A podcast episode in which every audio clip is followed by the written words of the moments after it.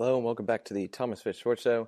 I'm Thomas Fitch. Today we are doing another episode of Recap with Thomas Fitch, recapping Texas's 17 7 victory over Iowa State in Ames, Iowa, which takes Tom Herman and the Texas football program 2 2 and 2, um, heading into a really tough stretch uh, against Kansas State, Oklahoma, and then Oklahoma State. So it was a big win, much much needed win, being one and three going into the games. Um, the next three games would have been really bad for um, for the program. So let's get into it.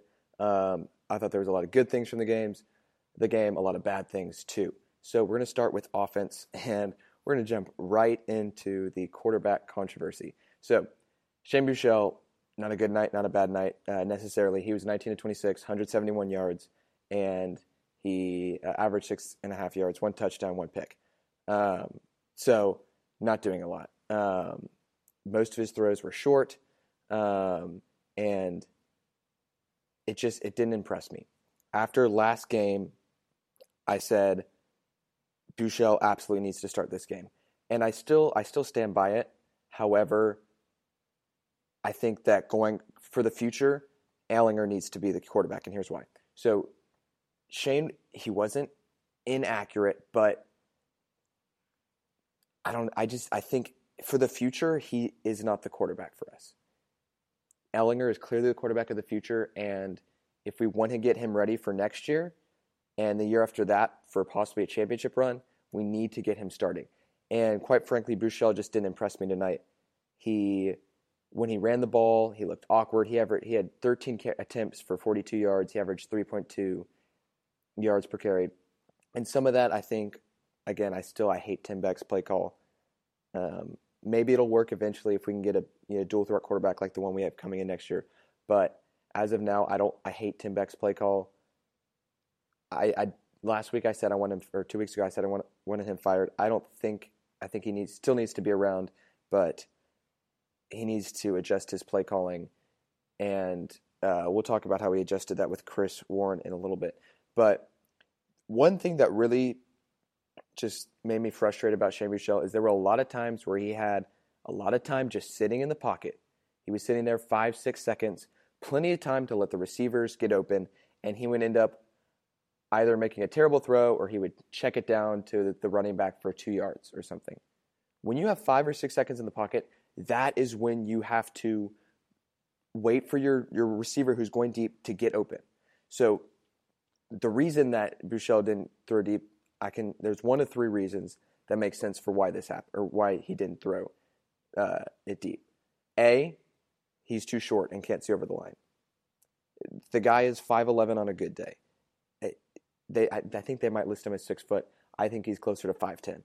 He is short. He can't see over the line. So when you're trying to throw deep and you cannot see where your receiver is, and you get to the point where you they've you've had so much time in the pocket that they might be starting to improvise on their route if you can't see him, it's just risky to throw it. So that's a possible option. Um, again, it's hard because I watch the game on TV, so it's hard to know exactly what the problem is. Uh, a second possible sol- or answer for this is that the receiver struggled to get open, and I wondered this last game and really all the games is because we have we have so many good receivers, and that was evident last or two weeks ago against USC. Collin Johnson went off. Foreman had some great catches, but I'll have to look look back at tape. But there's a possibility that they were struggling to get open, and that's why why Buechele was just waiting back there five six seconds and throwing it to the the running back who's two yards away from him. The third reason is he's just indecisive, and he he sees two guys and he doesn't know who to throw to, so he just checks it off. And the first and third ones fall on Buechele. The second one falls on the receivers. And I think it might be more of a first and second thing. And I felt Ehlinger, A, he can see over the line, so he can throw he can throw in the middle of the field, and B, he is much more decisive in his throwing. So a couple reasons why I think Ehlinger should start next week and for the rest of the year. Um, one thing, so the O line, so the O line did not do good.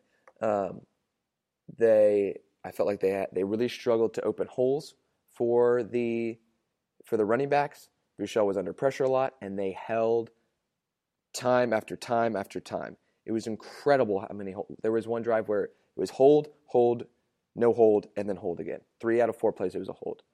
That that's just you know unacceptable. You can't you can't do that. Um, but to be fair, they're a very depleted O line. They're without you know, Patrick Hudson. Uh, they have five injuries on the on the O line. Most notably Patrick Hudson, uh, Andrew Beck, the tight end, and Connor Williams, a potential top ten draft pick. And so clearly, I think that loss was felt the most this game because he is he's done a great job opening up holes for guys like Chris Warren in the San Jose State game. He's done a good job uh, protecting the quarterback, and he doesn't hold that much. So all of those reasons, it, was just a disappointing performance. I think, especially with the holds, because that was something uh, against USC two weeks ago. I was like, maybe we fixed our holding problem. But clearly, this week showed us that we have not fixed our holding problem. And until we can get Connor Williams back, or unless this offensive line can develop more, it it's going to be a struggle when we're playing teams with much better defensive lines, such as Oklahoma, such as well, Oklahoma State doesn't have a great defense, but West Virginia teams with better defenses. So when we play those, the offensive line is going to have to improve for us to have a chance in those games. Finally, on offense, I want to touch on running backs because last week I said we need to get the ball to Chris Warren. And what did we do? The ball, what did we do? I thought we got the ball to him a little bit better. He had 16 carries this game, which was a heck of a lot better than last week, only getting four. So there's an improvement in him getting touches, but he only had 44 yards, so that's averaging 2.8 per carry. That is not good. He really disappeared in the second half. He didn't get a lot of touches, and I think because he is such a big runner, if you keep feeding him the ball, you keep giving it to him, keep letting him just run over those D linemen, he's eventually going to wear them down. And by the second half, by the third quarter, the fourth quarter, they're going to be exhausted and the holes are going to get bigger and he's going to be able to run over them. But as the second half rolled on, uh, the touches were more given to Porter or we just didn't run the ball.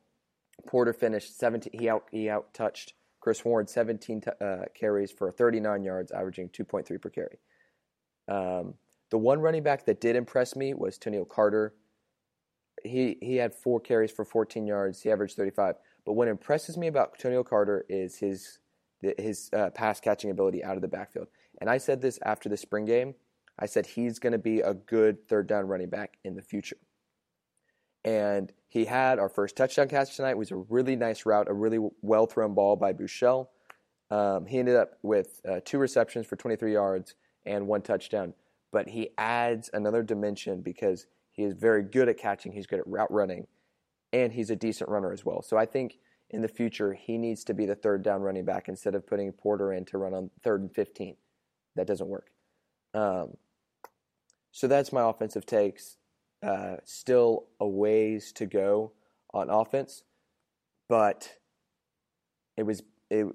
No, it wasn't better than last week. But I think Ehlinger definitely needs to get a start next or yeah next week against Kansas State. So let's go to the defensive side because obviously defense did a lot better. Held Iowa State to um, to seven points. They had total yards. Iowa State had uh, 256 total yards. So much better performance. And this is uh, Texas averaging over three, uh, giving up over 300 yards per game. So that was that was impressive. Uh, Jacob Park, who's uh, done really. I mean, this is a Iowa State team who going into this game was averaging about 42 and a half points per game.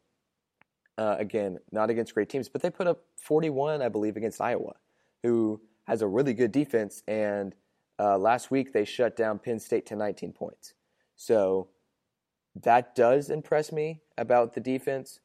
Um, but I think my reaction was that the defense was good, not great. And uh, let me share kind of why. So I thought what was good on the defense was A, we definitely lost the field position battle. For the majority of the game, when we couldn't drive, we couldn't get drives going. They couldn't get drives going. They were starting around the, around midfield, around their 40 or around our 40.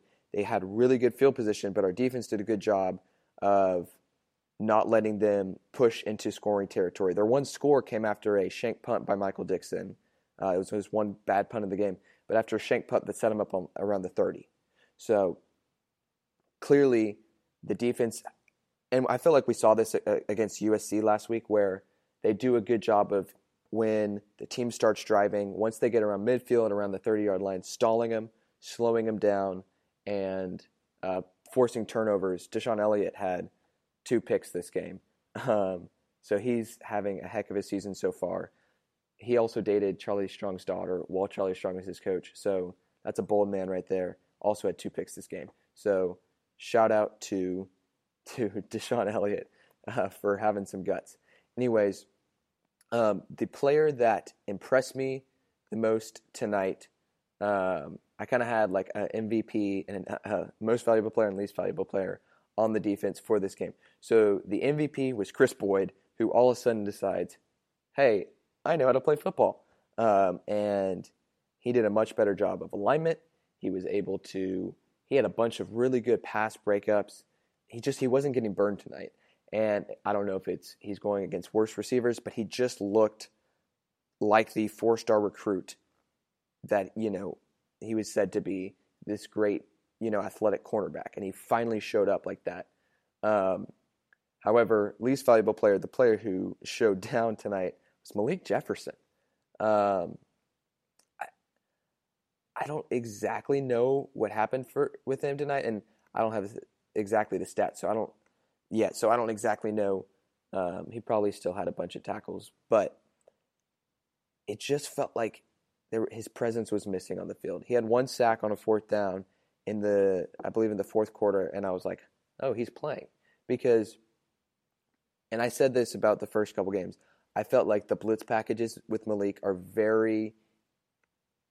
They're just they're they're very predictable, and they have him going up against like the center, or you know these big linemen. They just have him waiting two seconds and then running against these big linemen, and he's not going to get through them. So um, I think partially this this poor game was his fault, but partially I think Todd Orlando needs to get more creative with the blitz schemes um, in the future.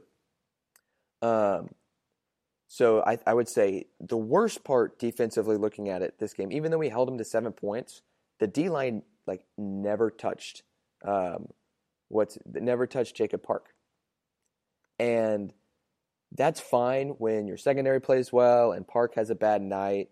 Um, he had missed a lot of throws. Um, his interceptions were just terrible overthrows. Um, and that's fine against Iowa State. But when you're playing Baker Mayfield, you are going to have to get to him, or else the receivers are going to run all over. Kris Boyd's going to get burned again, and Mayfield's going to throw for five, 600 yards. Because that's what happens. When you can't get pressure on the quarterback, and this is why I was saying that it's really bad when um, when Buechele couldn't wasn't able to throw to open guys when he was having five, six seconds in the pocket. When you have that much time in the pocket, it lets the receivers get open because as a DB, it's hard to hang on to a receiver for for a long amount of time. The longer it, the longer you're out there, it's just harder to hang on to them. So the D line needs to get pressure to the quarterback so that the um, so that you can contain the receivers and there was, I believe, there was one sack this game by Malik. That was all, and it looked more like Maryland, where we really struggled to get to the quarterback. But the secondary did a great job of shutting down the receivers and not giving Park options um, when he was throwing. So, anyways, I felt like it was uh, kind of a a step down from last game against USC. Um, I was hoping we would be turning up, but and after a bye week, it was disappointing. But it's a win nonetheless on the road on a Thursday night in Ames, which is still not easy to do. So, and you know, when you look at that, it makes it look a little bit better. But a win is a win. But we Herman knows this. We have a tough stretch coming up, so he's going to have to get his players ready to beat Kansas State, beat Oklahoma, beat Oklahoma State, um, if they want to have a chance to contend for the Big 12 title, which I know is their goal. Um, anyways, we're running out of time, but thanks so much again for joining in to the Thomas Fitch Sports Show. I'm Thomas Fitch. I'm also working on getting this podcast on iTunes so y'all can listen to it a lot more easily. Anyways, thank you very much for listening.